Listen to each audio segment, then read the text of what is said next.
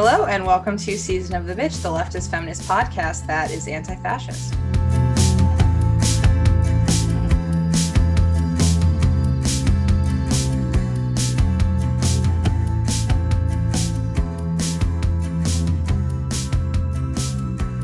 Today we have Zoe, Laura, and Hope. Today we're going to be talking about fascism slash anti-fascist organizing and how it intersects with race and gender politics. Patriarchal and racist ideologies are quintessential to fascism, and therefore, in order to talk about being anti-fascist and how to organize as anti-fascist, we need to understand how these things intersect, which is what we're going to talk about today. So I wanted to start by reading a quote from a zine that's called Anti-Fascism Against Machismo, Gender Politics, and the Struggle Against Fascism. Um, it's written by Petronella Lee. And yeah, it's something I'm going to reference a few times in this episode because it is a good zine. It has a lot of good info in it. I would highly recommend. Um, a lot of so like a lot of modern day fascism starts online. People probably know this through like 4chan, men's rights um, activist groups, and like other weird like incel internet groups and stuff like that, which is referred to as the MRA to white nationalist pipeline. So this quote is addressing that phenomenon. The quote is The alt right advocates not only for male supremacy, but more specifically for white supremacy. Sexism, rather than racism, is the gateway drug that has led many to join the alt right. The basic idea that women are getting too out of hand is the patriarchal common denominator, and it aligns perfectly with male rage against social justice activism, which in turn paves the way for white nationalism and white supremacy to gain foothold. So, right. So, this isn't to say that like gender is a more prominent issue. It's saying that these things are so deeply intertwined that white men who find these internet groups because they hate women so much are also like, yeah, white supremacy, that sounds good too. Mm-hmm. Um, and as um, a Latinx activist, Anna Marie Tijoux, I think is how you pronounce the last name, um, has famously said, We cannot think of a feminism and anti patriarchy without anti capitalism, without anti fascism, without anti racism, and without class struggle. So yeah, um, I think one thing for me that uh, is like complicated, right, in these conversations is that if we're talking about the white supremacist um, and like U.S. definitions of whiteness, I don't really fit into that in the sense that um, I'm both Jewish and Middle Eastern. However, I do pass for white in more instances than I do not, and like recognize that um, you know, white privilege still like benefits me in a lot of ways. So I think that's something too, right? With like how the US views race as this right. thing that is like really black or white, haha, like pun intended. but right. it's like you're either white or you're not. And there's no room for like the nuance of like different cultures, different ethnicities. Like there's much more to it than those things.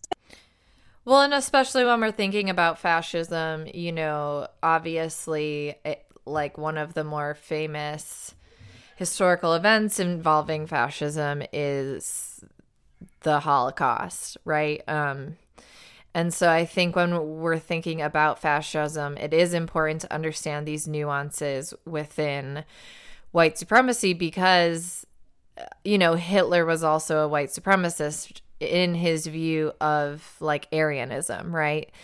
Um, that looks differently in the United States. You know, like you were saying, Zoe, you can walk through life in a way that's very, very different from like black people in America. Yeah, I think it's like complicated too. Like, I would never, if like a black or brown person calls me white, I would never be like, well, actually, like, who cares? Um, so yeah, it's like just kind of a complicated thing that I am, you know, always working through. Yeah, uh, and I've been thinking about this a lot. Um, identity and how people are perceived and the roles that we assume that different groups are playing. And um, I think one of the things we see happening when we talk about fascism and anti-fascism is that there's just a whitewashing of anti-fascist movements um, and anti-fascist actions and positions in our history too.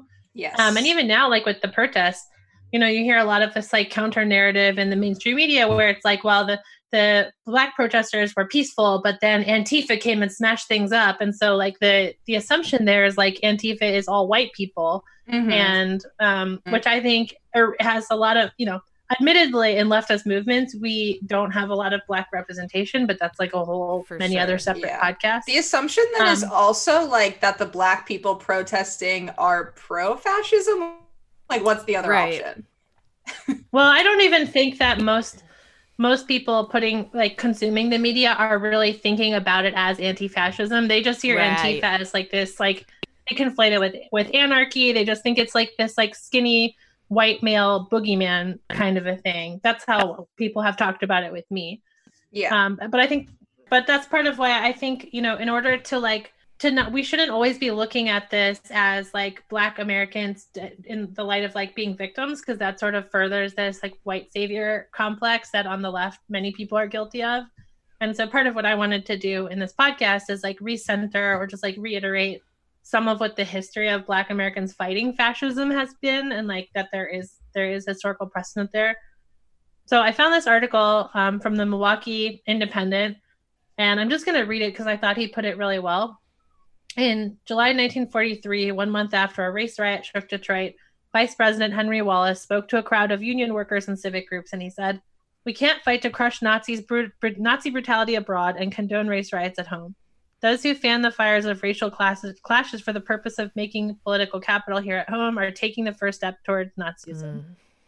Um, and so then the Pittsburgh Courier, which was an African American newspaper at the time, praised Wallace for endorsing what they called the Double V campaign. Um, and so then the paper launched this campaign and it became a rallying cry for Black journalists, activists, and citizens, where they were really looking at fighting fascism both abroad and racism at home, and they saw it part of the same movement.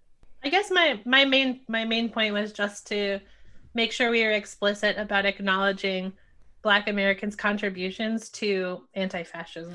Yeah, absolutely. Absolutely. Um and I mean like speaking of, I I wanted to bring up uh one of my favorite anti-fascists, Angela Davis. Um and Yay.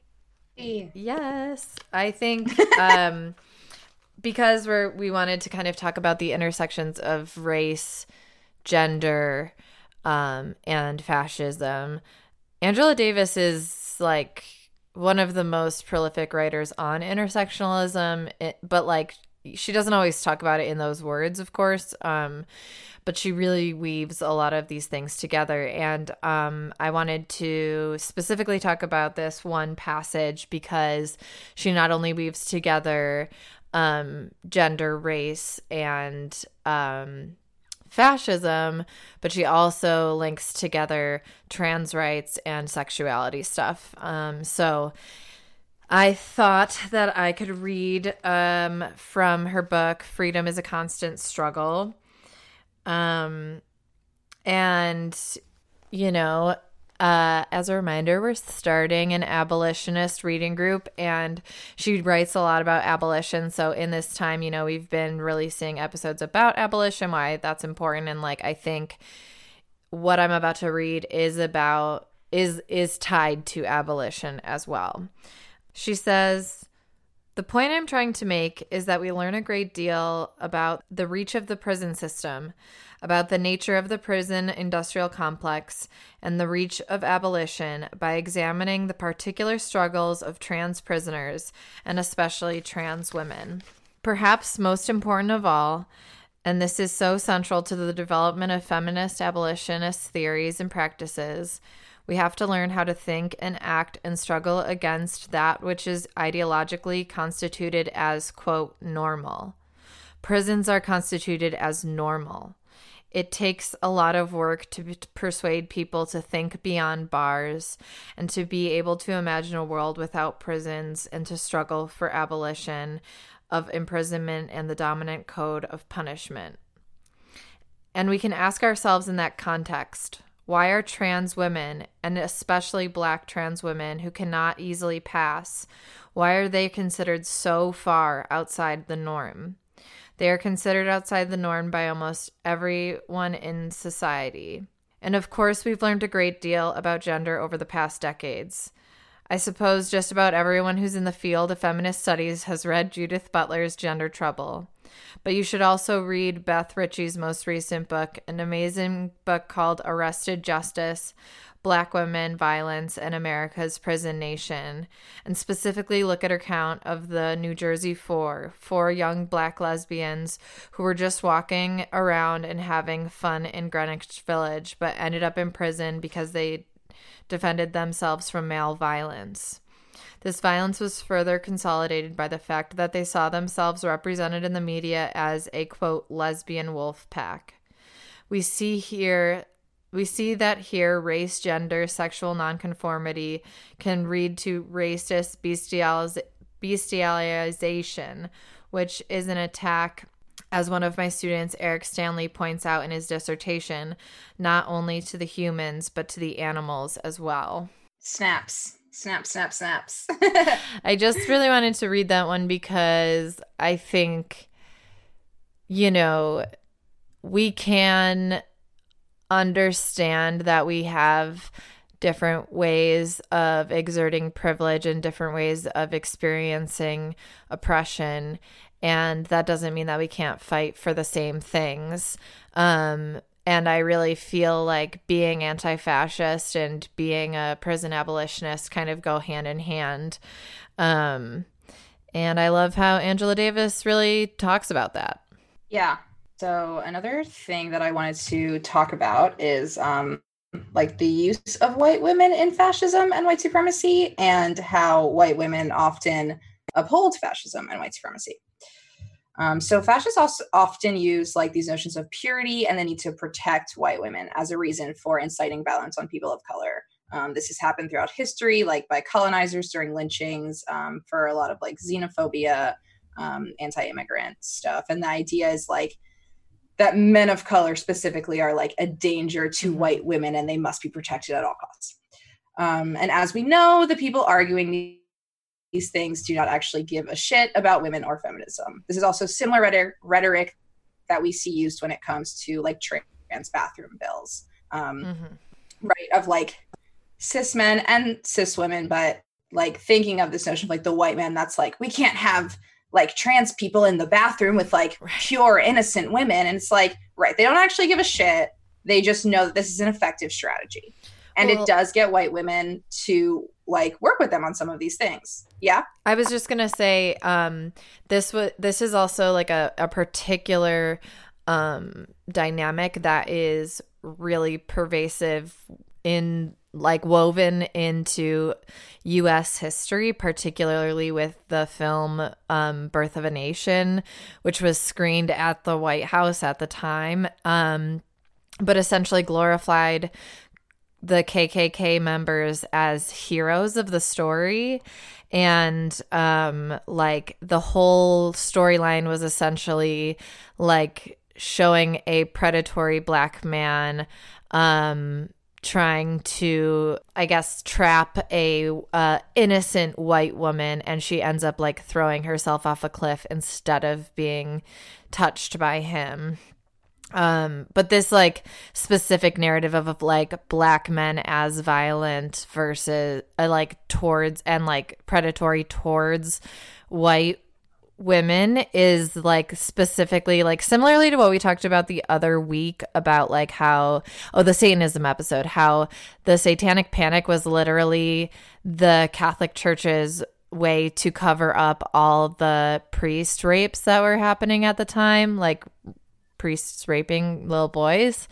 Um, this was like a specific perversion of all of the um, sexual violence that was happening from white men to black women. Yeah. But anyway, yeah, I, I, I didn't want to like, like it. I just think it's like such a pervasive cultural thing, specific, like, you know, that has been really, really pushed as a narrative um, from from white men to essentially cover up their bullshit. I was going to say, I just wanted to be really clear here, too, in acknowledging that not only do white women often uphold fascism, but they benefit from it as well. And I think we're seeing that in this kind of like Karen Storm 2020 that we're yes. in now, where like, um, you know, there it's not it's not really the case so much that there is like a, a white man that's making these women do things like you know call the police on a black man who's birding um, but they like these white women have internalized so much that this is an option they have that this is a way that they have leverage right. um, and control. And so i do think it's important to really acknowledge that like we're we are not just like victims oh for, for sure. for sure. For sure. you know? Yeah. Yeah. But i think i mean there are, are like these two um like big tropes with it which is like one is like white women as damsels um and also like the way that white men view um, women as property. So it's like, uh. you know, they want to like protect white women from like, you know, being able to escape their like grasp. Um, and yes, like white women do benefit from these systems and uphold them in a number of ways as well. Oh yeah, I mean like I mean like in some ways I almost miss when Hillary Clinton was running for president because there was just so much video evidence of that specific thing over and over again all the time. Um, yeah, no. Uh, and like the fact that we know that it's like, what is it? 53% of white women voted for Trump. It, I don't know something. It was a lot. It, yeah. So it's just like yeah, I was gonna bring that up too. Like yeah, yeah and there's the I think we there's a lot that could be said about both the tears and the fears of white women that are really oppressive and For weaponized. Sure. And some of that, as you were saying, does come from when when you're property and you're protected as property and then you're dealing with fascism where you have state violence of course like the police are there to pr- protect property and if you're property they're exactly. going to protect you yes so you are you're part of that system but i also think since we're women and since two of us are on this episode are white women i just wanted to like specifically call out and acknowledge we have a lot of work to do and also this oh, week sure. i just am like i'm exhausted with white women this week. Oh yeah, personally. I'm always exhausted with white women. yeah, definitely. But yeah, but so there's a really good quote from the zine that I mentioned that I wanted to um, read, which kinds of talks about like what these things mean for leftist feminists. So she writes, "The ready-made options presented to us leave much to be desired." Liberal feminism fundamentally lacks the teeth to address our current political climate leading to a dead end of permitted marches, electoral campaigns, and pussy hat politics. On the other hand, anti fascism is plagued by machismo, leading to a highly reductionist understanding of struggle and the glorification of hypermasculine activities above all else. Anti fascism doesn't have to be this way. We can do better. Mm. Um, which I think also touches on like hope what you were saying about the kind of like white male washing of the anti-fascist movement which is never what the anti-fascist movement has looked like there have always been people of color and women and queer people um, involved but it's like we glorify very, very specific actions that like favor white men yeah and i think it's also a strategic yeah. um, kind of counter-revolutionary tactic to keep people divided so that you have like okay we'll let you do like some pride related things. And when there's a black activist they have to be doing like pro black things. Mm-hmm. and women are doing pro women things. And we haven't been very good traditionally about acknowledging this all is under the umbrella of anti-fascism. Yeah totally. Yeah. Um i don't know if um either of you have seen this in the news yet but it just happened at a protest yesterday in Milwaukee. I'm so tired of Milwaukee being in the news for bad things. Yo, but, same um, with Buffalo, this, dude. Oh my god. This this woman, she's an older, like a middle-aged white woman, um, and it's in Shorewood, which is like a city adjacent suburb of Milwaukee. Um, and she blocked the protest with her car and then got out. And when the activists were mad that she was blocking the, their path, she spit in a young black man's face, like basically a oh child. Oh he was not an adult. Oh my god! Um, she spit in his face, this. but then she called the police because she felt afraid. um, and luckily, that given how much like the press was there, this was all recorded. It's very high profile. It was just in TMZ, um, comrade TMZ over there. Mm-hmm. So, um, but the police came and they picked her up and arrested her, but they didn't book her because of worries about coronavirus. Um, but anyways, like that's just an example of how entitled she felt to very quickly be like, I'm afraid, come protect me, state violence. Yeah. Well, I watched this video. Um, just like speaking of white women calling the police, obviously there are countless examples, but I watched this video yesterday that there was um, black woman sitting like on a park bench and she was the one that like made the video and this white woman like comes over to her and asked her if she lived in the neighborhood and she was like yes and then the white woman was like I don't know, like not all the prior events were on film, but basically the white woman calls the police to say that she was feeling unsafe. And the black woman was like, I live here, I'm not doing anything, I'm sitting on this bench. And like the white woman's like, now she's threatening me, she's filming me, she won't get the camera out of my face, I feel threatened, blah, blah, blah. And so then like I guess the cops came to the park, but they didn't actually get out of the car to like go over to the bench. And then the white woman asked the black woman if she will walk over with her to the police. Oh and my god. the black woman's just like, what the fuck? Like, no, I'm not coming with you to the police. So just fucking insanity. oh god. Listening to you tell that story makes me think about how, like, it's the, you know, that we keep us safe kind of a mantra. And because we know as women, there are times when you genuinely feel unsafe, especially when we talk about rape Mhm. um, and assault. But like I, I also think that the like fascism and state monopolies on violence serve to like disincentivize women to learn self-defense, to learn like kind of community defense, or like even just like things like looking for a way out. Like it, it really makes people victims, and your only option is state violence. And I just that's so dangerous. Yeah, for sure. yeah, in Buffalo, of course, we had the 75 year old man who was pushed, white man, sorry, pushed to the ground. Um, and blood like comes out his ears. It's like all over the internet. It's bad. But I Yeah. get really frustrated because I can already see how much more people are paying attention to this than like the much more gruesome violence that's happening against black people every day. Like it's hard because it's one of those things that's like yes, it might be motivating people to be part of Black Lives Matter or like start their anti-fascist work, but I it makes me nervous that it's because they noticed someone they perceived to be quote frail being affected by state violence when like let's remember Tamir Rice was 12 years old um I, And I- Breonna Taylor was asleep in her bed. right like like it's just like w- these And so on and so on. Yeah. Right, of course. Like these concepts of frailness, like I think we need to be very cautious around like why it might bother someone more to see an old man being pushed than some of the these other things. So, Yeah. I did. I saw this tweet that I just pulled up while you were talking because I wanted to attribute it, and the it it went viral. People probably saw it. It's at absurdist words though. Is the at? It's um, a black man, and the tweet is white people have been treated like black people by the police for a week, and suddenly every state is pondering defunding pondering defunding cops. This is what it takes every damn time. So yeah, just like to your point that you know, pe- uh, white people specifically like interpret videos of violence against white people a lot different than like all the videos we see of violence against black people and people of color. yeah. Absolutely.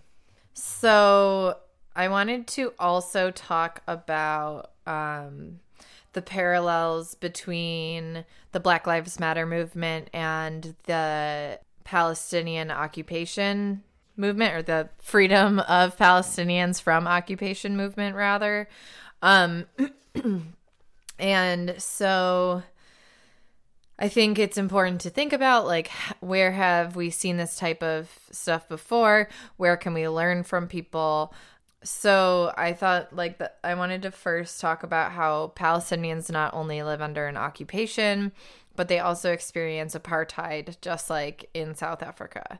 So now many of us could argue that our deeply segregated nation is a like an apartheid light and like what do I mean by this? Well, in Palestine it shows up with many fascist laws like curfews in certain areas and very restricted movements and the places we have curfews are now in urban areas um, and there's of course higher rates of people of color and particularly black people.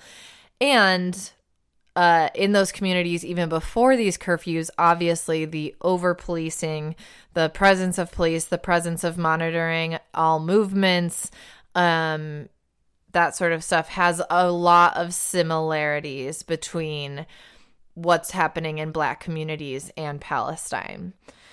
Secondly, uh, the same weaponry that's used by the Israeli Defense Forces or the IDF is used by the U.S. police. Um, and so I wanted to read a small part from this book called Shell Shocked on the Ground Under Israel's Gaza Assault. So it's by this guy named Mohammed Omer, and he essentially is writing about his experience in Gaza. Um, this war is more than blood. It's psychological and emotional torture, expertly designed to strike an already marginalized group and reduce us to less than human. There are differences between local and international journalism. The local variety needs no wider context, just the images of human carnage, sorry, and desperation is enough. We know the context and history. We live it. International media needs to answer more questions and add historical context. Accuracy and truth are vital. I say it I see a UNRWA school used as a refugee shelter being hit, but I will ask people affected by those circumstances for their story on the American supplied Israeli F 16 drones, Apache helicopters, Israeli tanks, cruise missiles, naval warships, and mortar shells. Yes, where the weapons come from needs to be stated. U.S. media reports Israeli claims that Iran supplies Gaza with weapons, but never mentions who supplies Israel. In Gaza, we're still looking for those Iranian weapons that Israel says we have. What Gaza factions have are small weapons and homemade rockets. What the Israeli ha- what the Israelis have is state-of-the-art American military equipment. So, uh, I think when we're talking, when we're thinking about the the heavy amount of military grade police uh, policing that are happening across the country, that is the same type of weaponry that is being used against Palestinians. Um, Third, we literally have a president calling those of us in the rebellion terrorists for fighting for black lives, and Palestinians and many other Arab states as well are called terrorists at the, all this time for defending themselves. Um, you know, I I have a a friend in Palestine who kind of describes it like this to um, some of her uh, Israeli friends. Uh, she'll say, you know, it's like someone can be stepping on your toe and you might not like be that upset. You might just be like, hey man, can you get off my toe? And then they can like step on it harder and you can be like, okay, what the heck are you doing? And if they're like literally stomping on your foot with like, a steel toe boot or something, like you're going to push them off of you. And that's how we need to think about any type of like response that we see from the communities that are rebelling against these oppressive forces. Yeah, yeah, I think that's a really good comparison. Um, Switching gears um, slightly. So, I was also looking through some of my books to prepare for this episode, and I have a book called Revolutionary Yiddishland, which I would really recommend. Um, it's about like radical history of Jews. So, um, there's just this story in it that I really liked and wanted to share because um, it's kind of another thing. Like with the Holocaust, Jews are often painted as like victims, and I mean, which they were However, a lot that is left out is that there was also a lot of like really radical organizing um, against Nazis that is like not told. And mm-hmm. Um, even by Jews, I mean, I was raised going to Hebrew school multiple times a week. And like the way we, we did not learn these things about the Holocaust. We learned that like we were victims and that is that. So yeah, I just, yeah. you know, I love to read about these things. And so the story that I wanted to tell is about um, this group that was called the Resistance Council, which was a queer Dutch anti fascist group. And it was founded by a gay artist named Wilhelm Ar- Arrhenius and was comprised of um, all, mostly, if not all, openly queer members. And so they did a variety of different um, organizing activities, but focused primarily on forging documents for Jews in Amsterdam to help them escape Nazis. So initially, the forged documents worked. Um, but then they encountered a problem when later on the documents that they were forging could be discovered as fake by cross referencing their information with the Amsterdam public records. So, in order to solve this problem, one evening, a group of people burned down the public records office, which destroyed a key resource that was being used to track down Jews. And following this act, they were convicted and sentenced, sentenced to execution. But before Wilhelm's execution, his final words um, to his lawyer, I believe, were let it be known that homosexuals are not cowards, which is just like amongst the greatest last words ever spoken. Um, obviously, like so that good. he was sent to execution is awful, but right. I love the ending of that story. right. So, yeah. And um, also, um, Kellen could not be with us today. She was not feeling well, but she did leave something for us to share. So, yeah, she wanted to talk about the way that gendered reproduction is crucial to the maintenance of a fascist regime, regime the need to eliminate those who cannot be compelled into the regime, such as um, gay and trans people and people with disabilities, alongside the elimination of like the racial quote unquote other. Um, and if you don't go the way to elimination, as many fascists do, at the very least, the creation and perpetuation of a terrorized underclass. Um, and she sent me this um, like infographic from Instagram that I am going to read because it has some good um, facts on it. So I'll just read the whole thing. So it says, educate yourself. Black disabled people should never be an afterthought, especially when it comes to police brutality. Disabled people make up between one third and one half of all people killed by police, according to multiple studies, including a 2016 study by the Ruderman Foundation. Black Americans with disabilities are even more at risk. Few make headlines. This issue is central to the Black disabled community. Learn the names of Black disabled victims of police violence. Advocate for measures that protect disabled people wherever you discuss police de escalation techniques or community alternatives to policing. Remember that all Black Lives Matter. If you are not concerned with the lives of disabled people, you are not a part of the Black Lives Matter movement. Oh, I have something really, really positive and exciting to share quickly. Is this a- Yeah. related? Is this an okay time? Sorry. Yeah, no, go for it. So this is really, I think it's the only or the first one that I've heard about in the country. But today, Milwaukee is doing a protest that is specifically geared towards including differently abled activists. Um, so they've been like gone out of their way to make sure that um, it's accessible for people in wheelchairs. They have extra medics around. Um, they have earplugs for people if noise is a problem and it's been really cool to see that that's a priority for protest leaders Absolutely. Yeah, yeah, that's really important. Um, this is something that is like reading that really hits home for me because, um, as I talked about last week on our episode with Sasha, my um, half brother is black, is half black, and he um, has mental disabilities, so he's nonverbal and um, like I guess uh, he usually is safe because he has um, aides that are with him, but like there have definitely been times, um, especially like when we were younger, he's significantly ol- older than me, but that he would like, you know, just like take things from a store like without realizing. Um, and Mhm. like that could be very scary. And we would have to be like, no, no, no, like Right. uh, he doesn't know what he's doing. And yeah, so anyway, important to remember that fascists hate literally everyone who is not like an able bodied cis white man. For fucking real.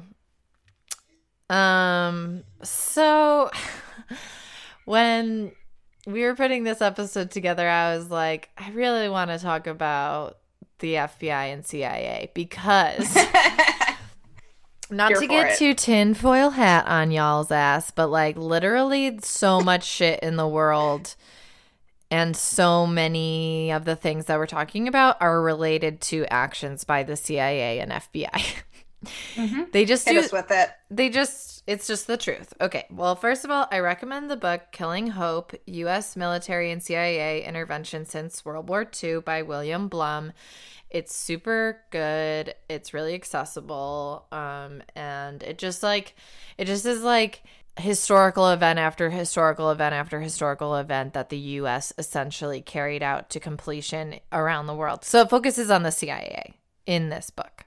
But of course, if we if you know we have any awareness of um, Black history in America, we know that uh, the FBI is a huge reason why um, the Black Panther Party had so many struggles.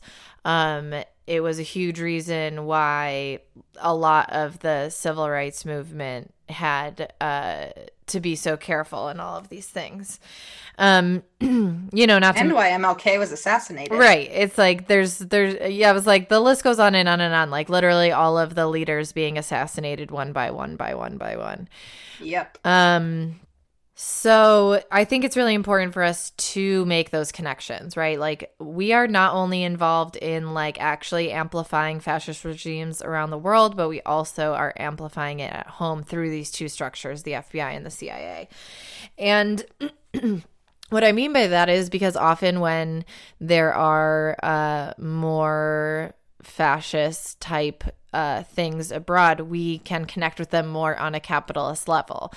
People think that capitalism and fascism are not linked. However, they are. And that is why I love William Blum because he puts it together so perfectly. And that's what I wanted to read.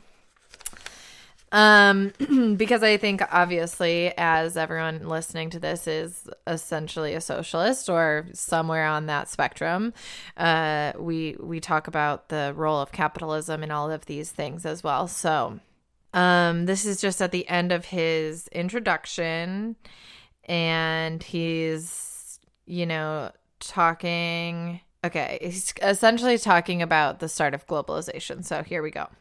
Capital prowls the the globe with a ravenous freedom it hasn't enjoyed since before World War I, operating free of friction, free of gravity. The world has been made safe for the transnational corporation. Will this mean any better life for the multitudes than the Cold War brought? Any more regard for the common folk than there's been since they fell off the cosmic agenda centuries ago? By all means, says Capital, offering another warmed up version of the trickle down theory, the principle that the poor who must subsist on table scraps dropped by the rich can best be served by giving the rich bigger meals. The boys of Capital, they also ch- also chortle in their martinis about the death of socialism, of the word that has been banned from polite conversation, and they hope that no one will notice of that every socialist experiment of any significance in the 20th century, without exception, has either been crushed, overthrown, in, or invaded, or corrupted, perverted, subverted, or destabilized, or otherwise had life made impossible for it by the United States. Not one socialist government or movement, from the Russian Revolution to the Sandinistas in Nicaragua, from Communist China to the FMLN in Salvador, not one was permitted to rise or fall solely on its own merits. Not one was left to secure enough to drop its guard against the all powerful enemy, enemy abroad and freely and fully relax control at home. It's as if the Wright brothers' first experiments with flying machines all failed because the automobile interest sabotaged each flight test. And then the good and God fearing folk of the world looked upon this and took notice of the consequences, nodded their collective head wisely, and intoned solemnly, Man shall never fly. Yo, Yeah. he he's just like the best but essentially like i think it's important to note that like being anti-capitalist means being anti-fascist um and these things are really linked and and he he was pointing that out like the reason why the CIA is all over the fucking place is so that it's in the best capitalist interests of the United States. Mm-hmm. Um, yeah. oh, and then the last thing I wanted to say about my tinfoil hat shit is that the FBI did issue a warning about the security risk presented by infiltration groups like the KKK into enforcement agencies in 2006. So 14 years ago, like this is, and that it wasn't new information then, of course, but there's a literal report by the FBI, which like A is like confusing because of what the FBI does, but whatever it literally is there. Um, and so we've known for 14 years that the actual KKK is infiltrating police departments. So there's literally no like the FBI knew well I mean I guess it's not surprising that the, that the FBI knew about it because they knew about it and of course nothing has been done about it at all. yeah. Totally. Well, I think we're getting close to an hour, but one of the things that I wanted to read. So, um, the zine that I have mentioned, the author writes at the end of it, in her conclusion, she writes a list of lessons that can be learned from her research of historical anti fascist organizing and how to work towards a feminist anti fascism.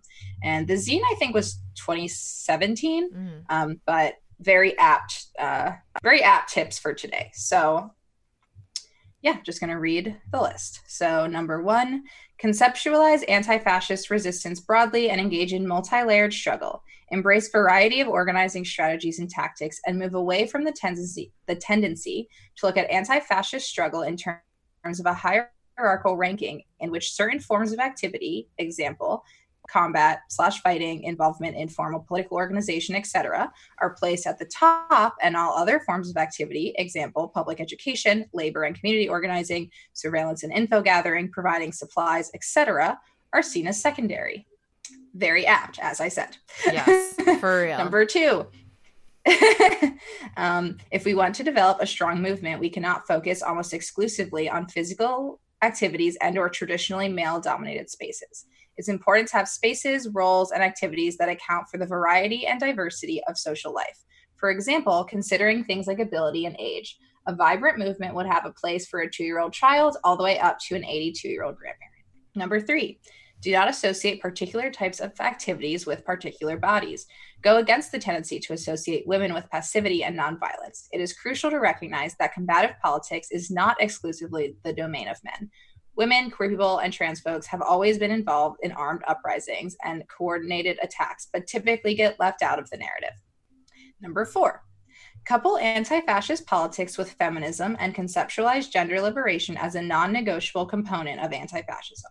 This means centering gender, gender considerations, taking trans politics and queer struggles seriously, and not treating these things as peripheral concerns. Number five, look to and draw from other anti racist and anti colonial resistance traditions, and not just those most commonly associated with anti fascism. Popular accounts of anti fascist history privilege Europe and disproportionately focus on white actors. The prototypical anti fascist hero is presented not only as a male, but as white, ignoring all other histories. There is an incredibly long legacy of Black and Indigenous struggle. However, it is often overlooked and goes unrecognized, as Hope was saying. And yeah, girl, you should have just six. read this at the beginning and we could have wrapped up in like five minutes.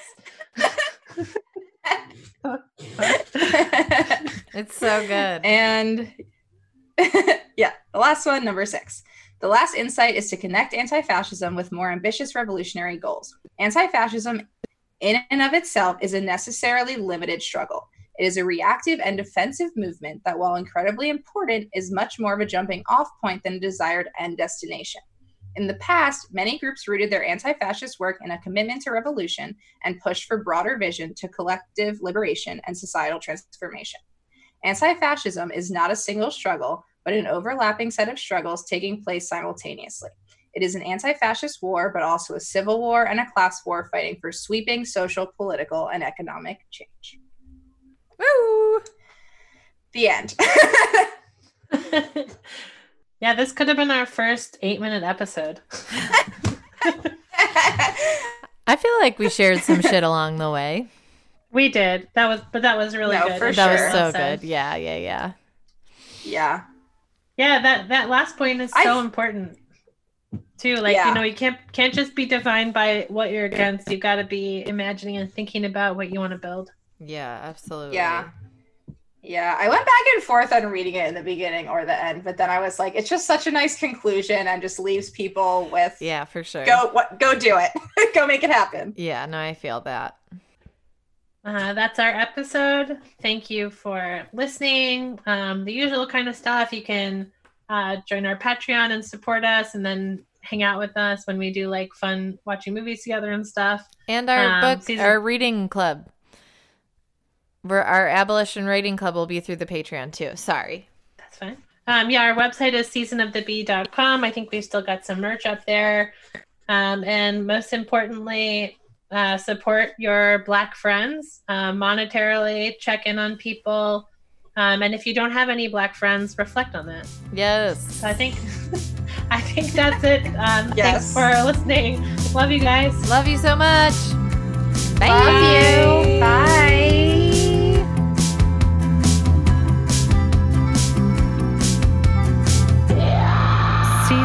The Bitch.